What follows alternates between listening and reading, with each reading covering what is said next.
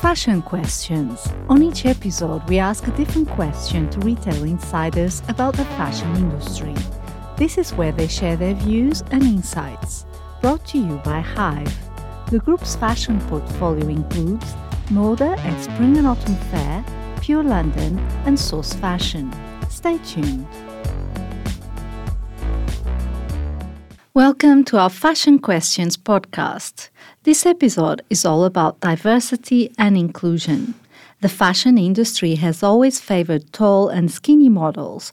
If you look into catwalk footage of the past few decades, they tend to look quite similar. But over the past years, things have been changing, and it's not unusual to see mature and curvy models walking for top luxury brands. There's still a lot to do. That's why today's question is how to bring body positivity to your marketing campaign. To talk to us about this, I'm happy to welcome John Horner, Director of Models One Agency, to our Hyve studios. Good morning, John, and thank you so much for being with us. Good morning to you. It's a pleasure.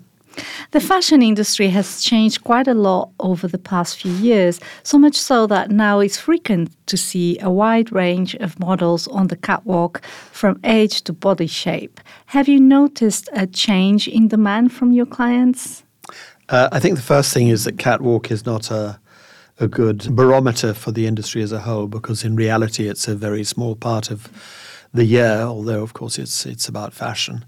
Uh, the second thing is that there are different kinds of models.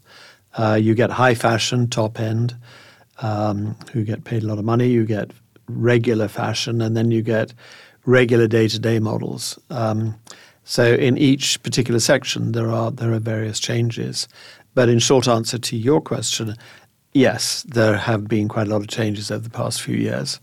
Um, and obviously, it's led by the design industry. They're the ones who make the changes for which we provide the models. Do you actually look for models that are outside the young, tall, and skinny type, or do you have enough models approaching you that are outside that preconceived idea of what a model should look like? Well, I can only speak for Models One, um, and we have different divisions. We have a New Faces division, which is where young boys and girls uh, join the agency and then their careers are developed. Uh, we then have main board, which is regular models for high street brands, if you like, and a bit above. And then we have the fashion section, which is called image. We also have a curve division, which speaks for itself. And we have something called classic, which is where we have more mature models. So typically ladies who've left the business and then come back after having children or something like that. Uh, so at the bottom end, I guess a model might start working at 16, 17. And our oldest model is 95 and is still mm. working. Uh-huh. Um, and we have, as I said, a curve division, um, which is slightly unusual for a mainstream model agency to have curve as well as the other divisions. It's not exclusive, there are other agencies that do it, but we're quite unusual in that respect. So we think we represent them more but in terms of clients and their requests, yep. do you notice a difference? Yes, hugely. Well, after Black Lives Matter, absurdly, everybody suddenly was asking for a much wider variety of models. Um, I think that was in pure response to that, and I would suggest it was a bit political. But today, uh, on an ongoing basis, yes, um, a lot of our briefs, I would say a good 60% of our briefs, ask for more than just uh, white girls and boys. And what's the ratio of testing models in terms of percentage? It's quite scary. It depends on the agency, but if you're a fashion model agency, which we are, well, let me give you a little example. We had what we call an open day, which we announced on TikTok, and we had a thousand applications. We weren't going to manage a thousand in a day, but we open every Wednesday between 10 and 12. If you add those two together, because we've been closed because of COVID historically, uh, about a thousand models have walked through our door in the last three months, and we haven't taken on anybody. So we're very, very choosy in terms of who we take. But uh, we have no discriminatory uh, behavior insofar as we will take on pretty well anybody who meets our particular requirements. So it doesn't matter whether they're curvy or classic or younger. What are those requirements? What do you look for in a model? It's massively subjective agencies are all different. And as I said, we're towards high fashion. Um, and so we look for somebody who is not just a classic beauty. We look for somebody who um, is distinctive, who has a bit of personality that helps your job, is more than just a coat hanger. Uh, we want people who are quirky, for example. But at the end of the day, I will look at uh, people coming into the agency and I will think that boy or that girl is amazing. And then within two minutes, the agent who has met with them says no, and I just I don't understand. And then they tell me, well, actually, their cheekbones aren't quite high enough, and they would not work in camera, or their nose is not quite this or that. So it's a very very subjective area. Uh, we have our own measure of it. Um, because I don't handle the models day to day. And what is the feedback you get from the brands and retailers you work with at Models One in terms of performance, reach, and impact on sales? Do consumers respond well to campaigns that are more diverse? It's very hard to say that, you know, because I'm going back a few years. Marks and Spencers famously did a campaign which was very diverse. I'm going back quite a long time. And the campaign ended with a curve girl on the top of the hill in silhouette and for them, it was a disaster. Um, but that was a long time ago. And one of the things that's changed dramatically, of course, is the whole advent of e commerce. And the thing about e commerce is you can much more easily measure your direct return on investment. So there's a lot more e commerce now than there was. I mean, massively more than there ever was before. And a client working with a diverse range of models will decide very quickly because they measure the sales almost by return whether or not model A, B, or C is working for that particular brand. Um, and again, back to your basic question, I think yes, clients are seeing a different kind of response um, to what they what they're looking for or hoping to get. But you have to remember that the ethnic minority community in the UK is still pretty small in absolute numbers. It's less than 10%, I think. So, you know, if you're trying to influence that particular sector, uh, it's a small proportion of your total sales, I suggest. It will vary from brand to brand, but it can be a small proportion. And now, with so many luxury brands, and not only luxury brands, but across the retail industry, brands tend to look out for influencers on social media, people who are more relatable in a way. And did that impact the business, or there's still a high demand for professional models who know how to do things and are trained? The market has divided, inevitably. It's fragmented. And I don't know if the time of the influence is going to come and go, but for the time being, they are quite strong. And as I said earlier, uh, you can measure return on investment with an influencer in a much easier way than you can with a model, because a model is a passive image. Uh, well, not always, but in television, but mostly it's a passive image.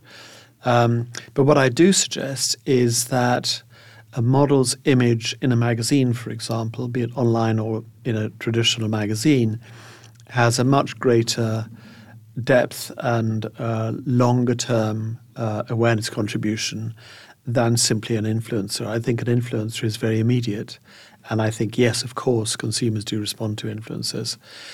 Um, but back again to the question what's happened is that marketing budgets are relatively finite, and clients have been experimenting quite a lot by putting X percentage of their budget either into influencers or into social media. I think they seem to be winding back a bit from social media.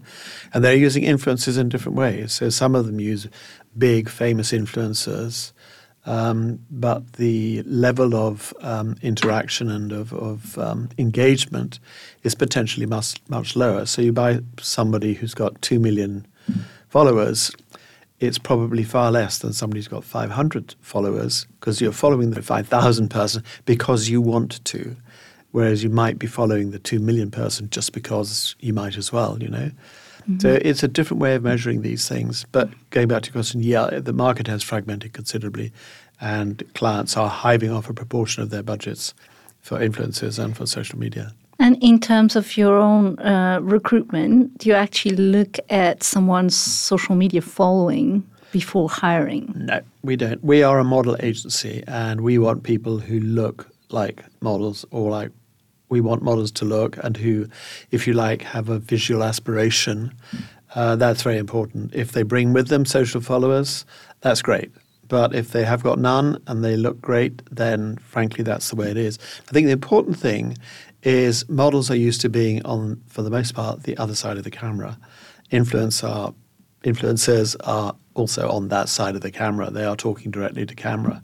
So for models to be used to being hair and made up and all the rest of it, and then finding themselves filming themselves um, is pretty difficult because they're not used to that kind of behavior. Mm-hmm. And you don't have to be good at um, modeling uh, in order to be good at social media. The two are kind of different. And some yes. models are not very good at social media, they just haven't got it to do.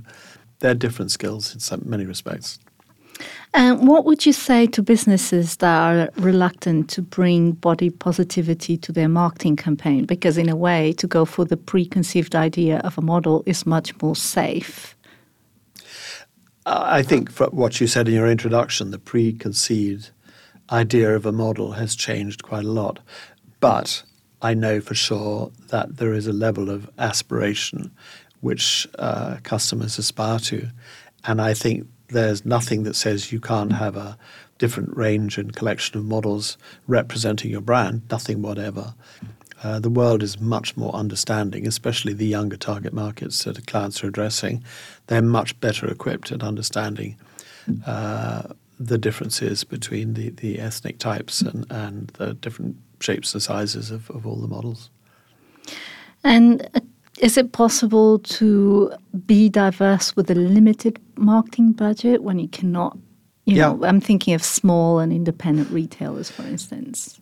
There's a bit of a myth that the well known model agencies are very, very expensive. Um, yes, we have, shall I say, expensive uh, models because they got high profiles, probably big followers as well um, and they're towards being famous as individuals as opposed to just models. You know, modeling is not necessarily expensive, and there is no reason that you can't choose a selection of models from different categories within the same agency. We all have uh, an ethnic mix. I think I did as a rough hand count. We've got above 30% of our models are non white at Models. One. Um, they're all available and their price ranges are considerable. But over 50% of our business is now e-commerce, and that tells you quite a lot um, because e-commerce is is a kind of a different business altogether. Yes, and now includes video as well. If we think of, I don't know, e-commerce platforms like Net-a-Porter, for instance, or Farfetch, people don't just want to see images; they want to see how the clothes move with the with All the body. All of that. Yeah, this is big change time. And you know, some brands like ASOS, for example, they always feature the whole model. Uh, they never just show Uh, you know, a tailor's dummy with the model with the clothes on. They want the model. They want the model to move and to wear the clothes, and for them, it's much much more successful. And a lot of companies, especially the little ones, and I'm very sympathetic because they don't have the budgets. They don't feature a human person in it at all. So it's very hard for a customer to aspire or to understand the brand. And increasingly, customers will want to see themselves in those clothes online. And it's, you know, it's beginning to happen. There are companies that are doing that stuff right now. Yes. In terms of body positivity, do you think this is just a buzz that will fade out, or is this an ongoing process for a real change that is taking place? I think it's an ongoing process. Um, I think a lot of customer clients um, are coming to terms with it, beginning to understand it better. What we don't want is tokenism. I mean, don't put uh, a model of color in a campaign just because you feel you should clients, are, uh, customers aren't stupid. Yes. They can see through that. They really can remember your customer, and the customer has needs and desires. Uh, they're not fooled by tokenism at all.